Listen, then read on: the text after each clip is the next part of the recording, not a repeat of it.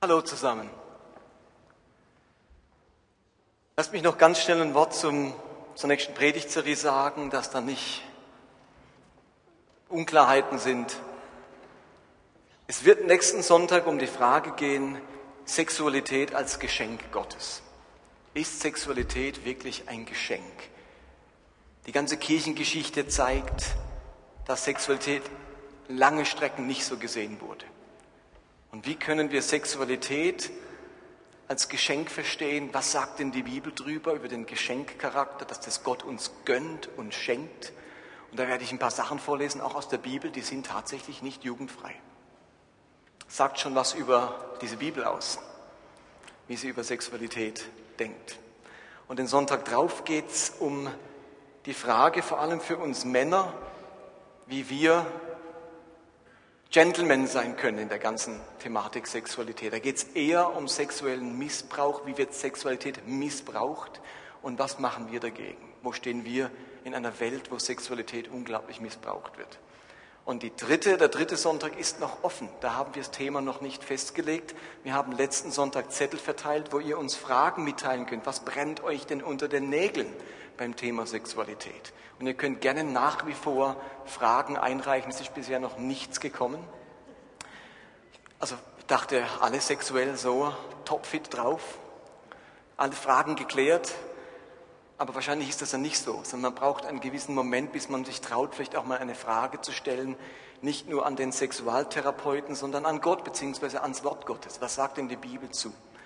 Und deswegen dürft ihr gerne noch weiter Fragen einreichen und versuchen dann dazu eine Predigt zu machen, wenn es möglich ist, im Rahmen einer Predigt überhaupt die Frage zu beantworten. Manche braucht ja auch, manches braucht ja auch mehr als eine Predigt oder braucht einen ganz anderen Rahmen als einen Sonntag. Aber wenn was dabei ist, wo wir spüren, hey, das wäre geeignet für einen Sonntag, dann würden wir daraus gern noch eine Predigt machen. Okay, so viel zu dem Thema. Wir schließen heute unsere Predigtserie ab zum Thema Königskinder. Und wir haben damit dieses Jahr gestartet, Königskinder sein. Und wir haben eigentlich vorgehabt mit dieser Serie, dass wir nach diesen zweieinhalb Monaten verändert in unseren Alltag gehen und uns tatsächlich sagen, wir können mit einem göttlichen Selbstbewusstsein leben. Wir haben nicht länger dieses Heuschreckensyndrom, wenn ihr euch vielleicht an die erste Predigt erinnert, sondern wir haben diesen anderen Geist, den ein Kaleb hatte, der sich nicht als Heuschrecke empfunden hat. Und alle anderen sehen mich auch als Heuschrecke, sondern der überzeugt war, Gott ist immer auf meiner Seite. Und mit meinem Gott ist alles möglich. Und mit meinem Gott muss ich mich vor nichts drücken, sondern kann auf die schwierigsten und herausforderndsten Dinge zugehen, weil Gott auf meiner Seite ist. Und wir haben darüber gesprochen, dass wir als Christen ausgestattet sind mit Vollmacht. Als Königskinder haben wir auch die Rechte eines Königs und wir sind Bürger des Himmels und der ganze Himmel steht hinter uns und wir dürfen Vollmacht haben und die Werke der Finsternis zerstören.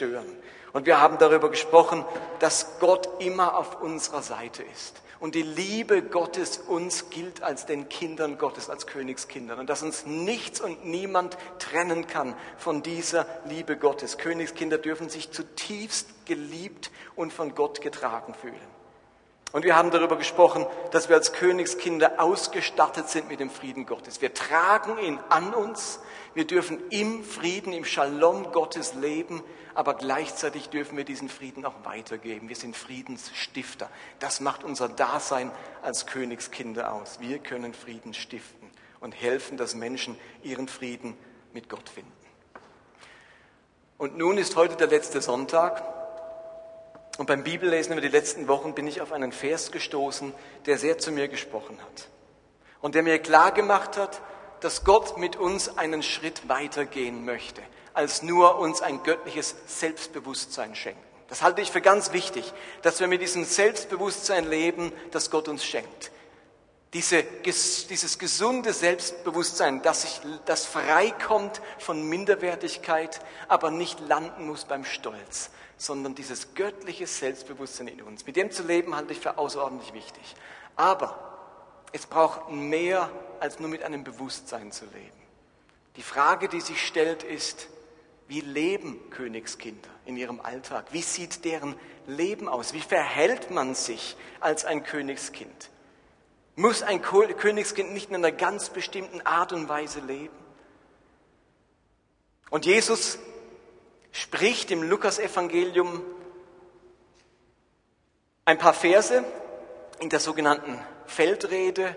Und was er in dieser Rede sagt, das kann man nur leben, wenn man als Königskind lebt. Nur wer sich wie ein Königskind fühlt, der kann das leben, was Jesus in dieser sogenannten Bergpredigt, der Feldrede im Lukas-Evangelium beschreibt. Und wir lesen dann inmitten dieser Rede, mittendrin im Zentrum dieser Rede einen Satz. Und der Satz heißt Lukas 6, Vers 35. Wenn ihr, allen das, wenn ihr das und das tut, dann wartet eine große Belohnung auf euch und ihr handelt wie Kinder des Höchsten. Also Jesus beschreibt ein bestimmtes Verhalten und sagt dann, wenn ihr so euch verhaltet, dann handelt ihr wie Kinder des Allerhöchsten. Und dann kommen nochmal ein paar Verse, in denen das Ganze noch etwas verdeutlicht wird. Kinder, man handelt wie Kinder des Höchsten, wörtlich des Allerhöchsten. Und der Allerhöchste, das ist niemand anderes wie der König. Man handelt wie Kinder des Königs, wie Königskinder. Und ich fand es dann ganz spannend, wann handelt man denn wie ein Königskind? Und die Verse sind euch altbekannt. Das sind die gleichen Verse, die Jesus an, im Matthäus-Evangelium in der Bergpredigt sagt. Aber dieser Gedanke, dass diese Verse nur erfüllbar sind mit einem königlichen Bewusstsein, der ist vielleicht neu. Und den möchte ich euch einladen. Und ich lese euch mal die ersten Verse dieses Abschnittes vor.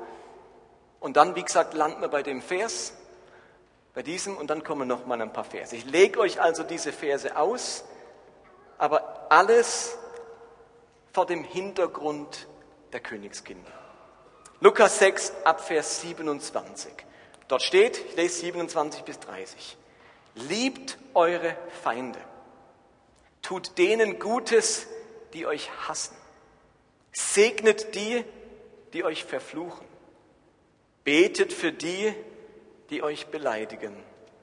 Schlägt dir jemand ins Gesicht, dann halt ihm auch die andere Wange hin.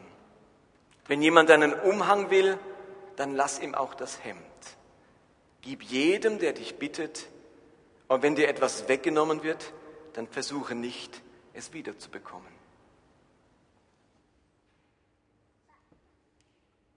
Was bei der Auslegung dieser Verse jetzt ganz wichtig ist, ist die Königskinderperspektive. Ich glaube, dass man diese Verse nur richtig deuten kann und vor allem leben kann, umsetzen kann, wenn man wie ein Königskind denkt. Und in den meisten Auslegungen, die ich bisher über diese Verse gelesen habe, fehlt genau dieser Aspekt. Aber ich finde, er drängt sich regelrecht auf, weil eben direkt im Anschluss an diese Verse, an diesen ganzen Abschnitt, eben diese Bemerkung von Jesus steht, dass man sich mit diesem Verhalten wie ein Königskind, ein Kind des Allerhöchsten verhält. Ihr Lieben, hat man die Heuschreckenperspektive wie die Israeliten in Ägypten, dann bestätigen diese Verse genau mein Heuschreckendasein, mein Heuschreckenbewusstsein. Wenn ich wie eine Heuschrecke gepolt bin, ich bin doch nichts, ich bin doch nichts wert, ich kann nichts, ich bin zu nichts gut, ich kann mich nicht wehren und so weiter. Wenn ich mit diesem minderwertigen Denken diese Verse lese, dann bestätigen die Verse ja gerade noch mein minderwertiges Bewusstsein. Ich bin nichts, ich kann nichts und mit mir kann man machen, was man will. Man kann mich verfluchen, beleidigen, mir ins Gesicht schlagen und ich muss mich ausnutzen lassen. Genauso werden diese Verse von Heuschrecken verstanden. Und darum erscheinen uns diese Verse ja auch so schwierig und kaum erfüllbar, weil sie Christen irgendwie zu Untermenschen machen. Diese Verse liefern mich doch der Willkür der anderen aus. Wollen wir wirklich Menschen sein, auf denen man herumtrampeln kann, die ohne Rechte sind, schutzlos und wehrlos? Wer sich als Heuschrecke fühlt, dem sind diese Verse zuwider. Die sind dann absurd paradox. Ist das bewusst? Geht es uns nicht so, wenn wir die Bergpredigt oder die Feldrede lesen und lesen, sich Dinge wegnehmen lassen, sich schlagen lassen, sich nicht wehren. Wenn ich mit einem gewissen minderwertigen Heuschreckenbewusstsein an die Verse rangehe, dann bestätigen die all meine Ängste. Dann will mich ja dieser Jesus und dieser Text noch mehr zu einem minderwertigen, unterlegenen, hilflosen, wehrlosen Christen machen, Menschen machen. Und mit diesem Denken ist es dann, muss man unglaubliche Kniffs und Tricks anwenden, um sie irgendwie leben oder umsetzen zu können. Und meistens macht man einen großen Bogen um die Verse. Wenn Jesus betont, dass wir nicht zurückhassen sollen, nicht zurückbeleidigen, nicht zurückschlagen, dann sagt er das nicht, weil wir rechtlose Sklaven sind, die sich in ihr Schicksal fügen müssen, sondern unser Verhalten ist ein bewusster Rechtsverzicht. Wenn wir diese Verse lesen, verzichten wir bewusst auf unser königliches Recht. Hätte Jesus nicht eine Legion von Engeln herbeirufen können, als man ihm ans Leben wollte? Haben ihn seine Jünger nicht sogar dazu ermutigt? Aber der König entscheidet sich, der himmlische König, auf sein Recht zu verzichten. Sein Tod ist kein Ausdruck von Schwäche, sondern von ungeheurer Großmut und Stärke und Barmherzigkeit. Ein Königskind sieht im Ertragen der Beleidigung, Beleidigung einen Ausdruck von Großmut und Stärke und nicht von Unterwürfigkeit und Wehrlosigkeit. Wir tun diese Dinge, die Jesus hier beschreibt, also aus der Position der Stärke und des Rechts heraus. Wir sind uns bewusst, wer wir sind. Wir sind uns bewusst, wer auf unserer Seite steht. Wir sind uns bewusst, dass wir im Recht sind. Wir sind uns bewusst, dass uns niemand anklagen kann. Dass wir gerecht sind. Und trotzdem lassen wir die Dinge mit uns geschehen, weil wir bewusst auf unser Recht verzichten. Eine Beleidigung macht uns also nicht klein, sondern veranlasst uns mit Größe zu reagieren. Und diese Größe beschreibt Jesus so, betet für die, die euch beleidigen. Und dazu ist man eben nur fähig, wenn der Heuschreckenreflex ausbleibt, weil man göttliches Selbstbewusstsein hat. Als Königskinder sieht es also folgendermaßen aus. Als Königskinder sind wir zutiefst geliebt Deswegen ist da kein Platz für Hass. Wir sind gerecht. Darum gibt es für uns keinen Grund für Verfolgung, verfolgt zu werden. Wir sind geehrt von Gott. Darum gibt es keinen Anlass für Beleidigungen. Wir sind zutiefst beschenkt von Gott. Und niemand hat das Recht, uns etwas zu nehmen. Aber versteht ihr, nur wer hat, kann verzichten und loslassen. Nur wer ein Recht hat, kann darauf verzichten. Nur ein Königskind ist eben in der Lage, diese Verse zu verwirklichen. Wer keinen Wert zugesprochen bekam, muss gegen jede Beleidigung vorgehen. Wer sich nicht zutiefst geliebt fühlt, muss, gegen jeden, muss sich gegen jeden Hasser wehren. Wer nicht gerecht gesprochen wurde, gerät bei jeder Verfolgung ins Zweifeln. Und wer sich nicht beschenkt fühlt, muss festhalten, was er hat. Diese Verse kann man nur als Königskind leben. Und darum handelt derjenige, der tut, was Jesus sagt, wie ein Kind des Königs. Kehren wir nochmal konkret zurück zum Text. Vers 27. Liebt eure Feinde, tut denen Gutes, die euch hassen. Nun, sind wir mal ehrlich, in unserer zivilisierten Welt haben wir es im Alltag tatsächlich wenig mit Feinden und mit Hass zu tun. Das ist selten unsere Lebensrealität. Ich würde mir dazu stimmen. Wir leben jetzt nicht in einem Kriegsgebiet, wo man sagt, das ist mein Feind. Das, das ist nicht unsere Welt. In unserem Alltag würden wir eher von Menschen sprechen, die uns verärgern, die uns stressen, die uns nicht wohlgesonnen sind. Menschen, denen wir unsympathisch sind. Okay? Da wird es doch schon viel näher. Wenn es heißt, wer dich hasst, denke ich, da fällt mir gar keiner ein, mich hasst niemand. Aber wenn ich sage, jemand, dem ich unsympathisch bin, jemand, der sich vielleicht über mich ärgert, jemand, der irgendwie mich nicht so leiden kann, dann ist viel näher an unserer Realität, denn das haben wir wahrscheinlich alle in irgendeinem Umfeld, an der Arbeitsstelle, in der Nachbarschaft oder in der Verwandtschaft. Und genau diese Menschen, denen wir unsympathisch sind, die nichts mit uns anfangen können, die, denen, die wir stressen, die uns nicht wohlgesonnen sind, die sollen wir lieben. Nicht als emotionaler Zustand, sondern dadurch, dass wir ihnen Gutes tun. Denkt immer daran, es ist ein neuartiges Phänomen, dass Liebe so emotionalisiert ist. Wenn, wir, wenn es heißt, liebe deine Feinde, dann versuchen wir krampfhaft Sympathie zu entwickeln für den Feind, irgendwie was Gutes zu empfinden. Aber wie sagt denn Jesus, liebt eure Feinde? Und eigentlich kommt es die Erklärung, tut denen Gutes, die euch hassen. Ihr Lieben, es geht nicht um eine emotionale Liebe, dass ich denke, Mensch, ist eigentlich ein netter Kerl. Dass ich mich so selbst überzeuge, ach, der Feind meint es doch eigentlich gar nicht böse. Das, das kriegen wir nicht hin, das ist nicht authentisch. Diese Lösung heißt, tu denen Gutes. Es geht bei der Feindesliebe nicht um etwas Emotionales, den, den Feind plötzlich gern haben, sondern darum, das Gegenteil von dem zu tun, was man empfindet, nämlich Gutes anstatt Schlechtes zu tun. Denkt doch mal darüber nach. Wer macht euch im Moment das Leben schwer? Wem seid ihr unsympathisch. Und wer lässt es euch auch spüren? Überlegt euch mal einen Namen.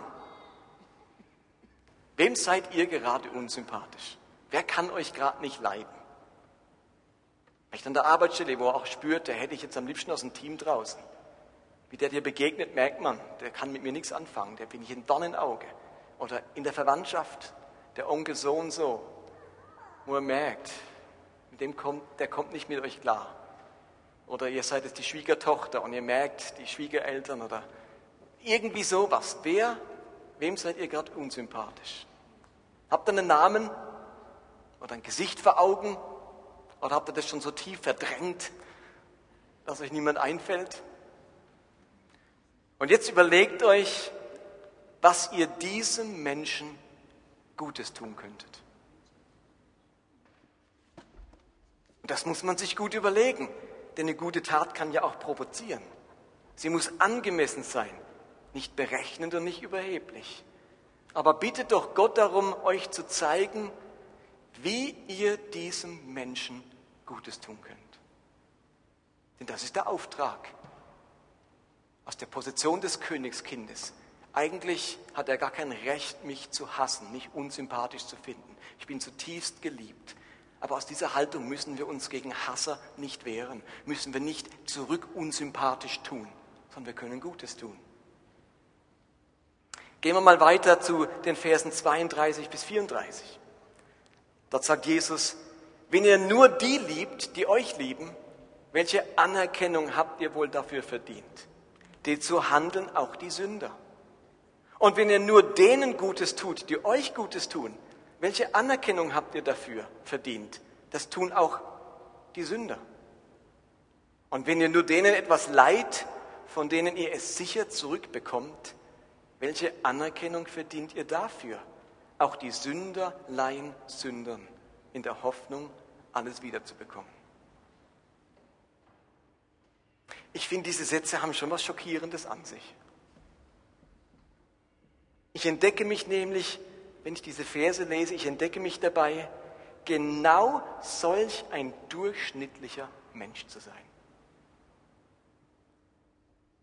Ich liebe Menschen, ja, ich liebe Menschen, das ist so, das kann ich von mir sagen. Ich zeige vielen Menschen meine Liebe und in meinem Leben finden sich viele Taten der Liebe. Das können wahrscheinlich alle von uns sagen, wenn wir als Christen leben. Aber wisst ihr was? Ich liebe die Menschen, die mich auch lieben. Meine Familie, meine Freunde, Bekannte, die es gut mit mir meinen. Ich liebe nur ganz wenige Menschen, die mir ihre Liebe nicht erwidern. Auch verleihe ich gern meinen Besitz, das Auto, die Ski, ein Buch, eine DVD, die Ferienwohnung, aber ich verleihe es tatsächlich an die Menschen, von denen ich weiß, dass sie auch pfleglich und gewissenhaft damit umgehen und es mir zurückgeben. Ich verleihe an die Menschen, bei denen ich sicher bin, ich krieg's wieder zurück. Und das ist ja auch alles okay so. Besser als jemand, der lieblos ist, Böses tut oder in seiner Gier alles zusammenrafft. Aber wisst ihr was? Das ist eben das Verhalten eines durchschnittlichen Menschen. So handeln ja die meisten. Ist euch das bewusst? Könige sind aber keine durchschnittlichen Menschen. Und deren Kinder auch nicht. Wir handeln wie Königskinder, wenn wir eben dort lieben, wo diese Liebe nicht erwidert wird. Wir tun dort Gutes, wo nichts Gutes zurückkommt und wo das Gute nicht auf Gegenseitigkeit beruht. Und wir verleihen unsere Dinge an Menschen, wo nur wenig Hoffnung besteht, dass wir es zurückbekommen. Und ich predige hier so locker darüber, aber ich merke, wie mir das selbst größte Mühe bereitet. Ich bin doch blöd, wenn ich jemandem mein Auto ausleihe, der damit über alle Berge abhaut, oder? Ich bin doch bescheuert, wenn ich mich um jemanden so richtig bemühe und überhaupt keinen Dank dafür bekomme. Ich habe eine zwölfseitige Gitarre. Die habe ich als Teenager, als ich mal in den USA war, dort bekommen. Eine richtig tolle, teure Gitarre. Und jetzt hat vor längerer Zeit jemand aus dem Heiland sagt mich gefragt, ob ich ihm die ausleihen würde. Und dann dachte ich, klar, wenn dir das, der wollte ein bisschen so musikalisch Lieder schreiben und habe sie ihm ausgeliehen. Tja, und weg war sie.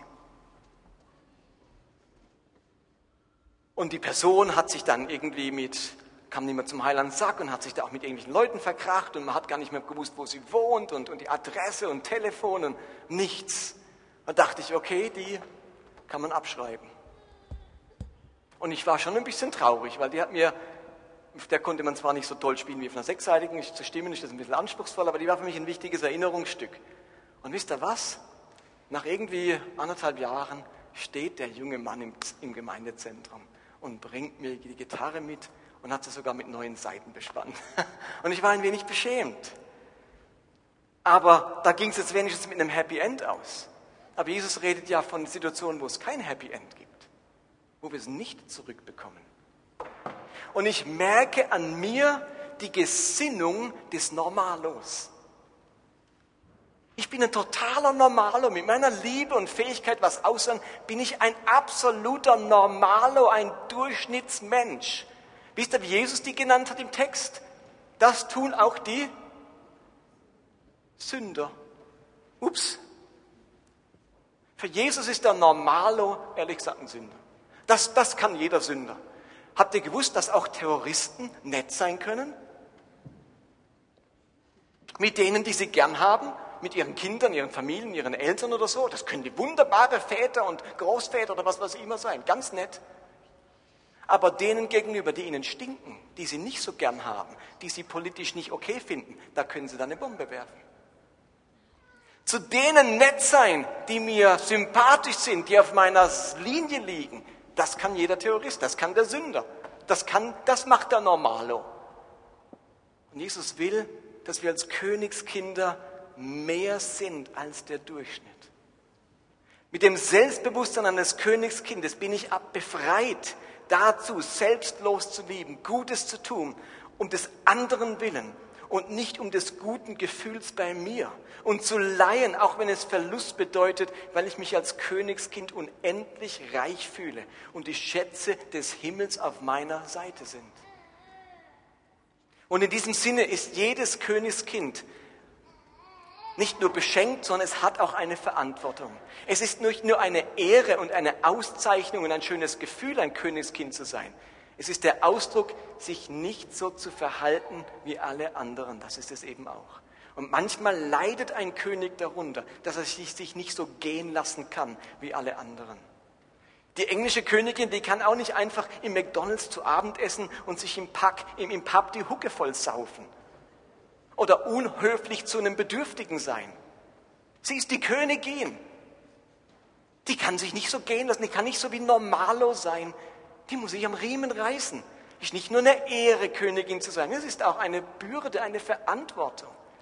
Jesus hat uns zu Königskindern gemacht und neben aller Freiheit und Stärke und Vollmacht, was das mit sich bringt, beinhaltet es eben auch die Verpflichtung, anders zu handeln als die Menschen, die nicht vom König abstammen. Ihr Lieben, das machen doch alle so. Ist für uns keine Maxime, keine Entschuldigung und keine Rechtfertigung. Das machen doch alle so. ist für uns keine Handlungsmaxime, keine Rechtfertigung und keine Entschuldigung. Denn was wir machen, das machen nicht Normalos, das machen nicht alle, das machen nur Königskinder. Und damit komme ich zum letzten Punkt und den letzten Versen. Lukas 6, 36 und 37 und dann noch Vers 38. Erstmal die ersten beiden, da heißt es, seid barmherzig, wie euer Vater barmherzig ist. Richtet nicht, dann werdet auch ihr nicht gerichtet. Verurteilt niemand, dann werdet auch ihr nicht verurteilt. Sprecht frei, dann werdet auch ihr freigesprochen werden.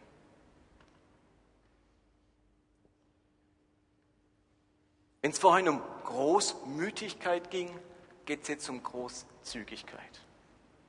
Unsere Großzügigkeit ist davon geprägt, dass wir andere Menschen nicht richten und nicht verurteilen. Vielmehr heißt es im Text, sollen wir Menschen freisprechen. Das griechische Wort für freisprechen bedeutet eigentlich vergeben. Wenn ich jemanden vergebe, dann spreche ich ihn frei von seiner Schuld mir gegenüber. Und ihr Lieben, wir alle wissen, was ein Freispruch bedeutet. Ein Freispruch ist ein Freispruch. Bei einem Freispruch denkt an ein Gericht. Wenn ein Gericht jemanden frei spricht, dann gibt es für diese Person keinerlei Konsequenzen, kein Eintrag ins polizeiliche Führungszeugnis, keine Auflagen und keine Bewährung. Ein Freispruch ist ein Freispruch. Ist euch das bewusst? Hallo, ist noch jemand da? Ein Freispruch ist ein Freispruch. Nach einem Freispruch habe ich eine vollkommen weiße Weste. Ich bin freigesprochen. Aber für ganz viele Menschen, auch für Christen, heißt vergeben nicht Freispruch. Wenn ich jemanden vergebe, dann ist in meinem Kopf ganz oft nicht der Freispruch, sondern der andere, der muss zwar jetzt nicht ins Gefängnis, das ersparen wir ihm in unserer Großzügigkeit, aber wir auferlegen ihm Bewährung. Jetzt muss er sich bewähren. Jetzt muss er beweisen, dass er unserer Großzügigkeit und Vergebung auch würdig war. Geht es uns nicht so? Bin mir ganz ehrlich. Wenn ich Menschen vergebe, dann vollziehe ich meistens nicht einen Freispruch, sondern ich lasse sie vom Haken und entlasse sie auf Bewährung. Und Bewährung heißt, mal gucken, ob es dir nochmal passiert.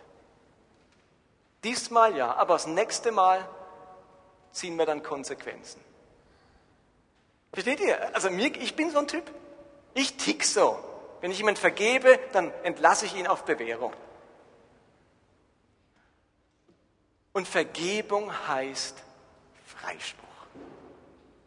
Keine Auflagen, keine Bedingungen, keine Bewährungszeit, keine inner, innerlichen, innerliches Zurückhalten.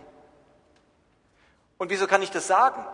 Kann ich sogar andersrum fragen, wie hat Gott dir vergeben? Freispruch oder auf Bewährung? Wir alle genießen es doch, dass uns der himmlische Vater frei gesprochen hat und dass wir nicht auf Bewährung unser Christsein leben. Was ist denn das für ein Christsein, wenn ich den Rest meines Lebens nur auf Bewährung bin? Oder wenn dann mein himmlischer Bewährungshelfer sagt, Junge, sorry, hat nicht gereicht, zurück in der Knast. Aber du hast gegen einige Bewährungsauflagen verstoßen. Leute, ich verstoße andauernd gegen Bewährungsauflagen. Wenn ich auf Bewährung draußen wäre aus der Hölle, dann wäre ich mit beiden Beinen schon wieder drin. Gott hat mich freigesprochen und spricht mich immer wieder frei. Das ist doch das große Geheimnis des Evangeliums. Und ich merke, wie ich selbst mit anderen Maßstäben messe. Nicht wie ein Kind des Königs, wie ein Kind des Allerhöchsten auch Freisprüche ausspreche. Ich spreche auf Bewährung aus. Jesus sagt, Königskinder richten nicht, verurteilen nicht und erteilen Freisprüche dort, wo Menschen an ihnen schuldig wurden. Denn genauso handelt der König mit uns. Dann heißt es in Vers 38, gebt und es wird euch gegeben. Ein volles, gedrücktes, gerütteltes und überlaufendes Maß wird man euch in den Schoß schütten. Denn das Maß, mit dem ihr bei anderen messt, wird auch für euch verwendet werden. Wenn man zur Zeit Jesu eingekauft hat, zum Beispiel Getreide, Dann hatte der Verkäufer einen Messbecher.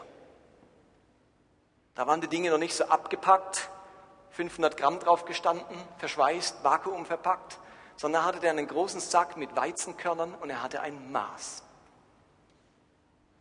Wenn der Verkäufer großzügig war, dann hat er das mit Weizen gefüllt und dann hat er erstmal gedrückt. Dann hat er nachgefüllt, dann hat er noch ein bisschen geschüttelt. Und dann hat er nochmal gefüllt, bis es überlief. Gedrückt, gedrückt, gerüttelt und überlaufendes Maß. Und das hattet ihr dann, da haben auch keine Plastiktüte gehabt, sondern du hast an deinem Gewand so eine kleine Kuhle gemacht und da hat es dir dann reingeschüttet, in den Schoß geschüttet. Deswegen haben wir die Sprache hier von gedrückt, gerüttelt, überlaufendes Maß in den Schoß schütten. Das war die damalige Gepflogenheit, wenn man einkaufen ging. Jesus beschreibt hier einen großzügigen Verkäufer. Er nimmt ein großzügiges Maß. Und er macht damit deutlich, dass Kinder des Höchsten mit solch einem großzügigen Maß andere messen. Wie würde unsere Welt aussehen, wenn alle so großzügig miteinander umgehen würden? Wie ist das Maß deiner Großzügigkeit? Ist es gedrückt, gerüttelt und überlaufend? Denn das ist das krasse Gegenteil von kleinlich, kleinkariert, überkorrekt und überempfindlich. Gehöre ich zu den Menschen, die alles klarstellen müssen, korrigieren müssen, richtigstellen müssen? Gehöre ich zu den Heiklen, die schnell falsch, alles falsch verstehen, die zur negativen Deutung neigen? Verbreite ich Angst vor Fehlern? Wird es in meiner Nähe angespannt? Verliere ich schnell die Fassung und kann ich mich schnell aufregen über ein Missgeschick? Königskinder behandeln andere großzügig. Sie haben ein hohes Maß an Wohlwollen und Toleranz. Ich glaube, dass man diese Verse aus der Feldrede nur leben kann, wenn man sich als Königskind fühlt. Das befreit uns, so leben zu können. Mit einem Heuschreckenbewusstsein sind diese Verse gänzlich unmöglich zu erfüllen. jetzt haben wir sechs Wochen lang über die Vorzüge eines Königskindes gesprochen. Über seine Autorität, seine Stellung bei Gott, die unbedingte Liebe, die ihm widerfährt, die Achtung und Anerkennung des ganzen Himmels für unser Leben. Diese letzte Predigt, die soll gleichzeitig deutlich machen, dass Jesus auch auf die Pflichten eines Königskindes hinweist. Was er in diesen Versen beschreibt, so handelt ein Kind des Höchsten. Diese Verse sind ein royaler Verhaltenskodex, eine königliche Charta. Diese Verse sollten die Leitlinie unseres alltäglichen Handelns sein. Großmütig, mehr als der Durchschnitt und großzügig. Lass uns diese Verse immer wieder uns in Erinnerung rufen und uns an diesen Versen messen. Sie werden uns deutlich machen, wie königlich wir schon geworden sind. Amen.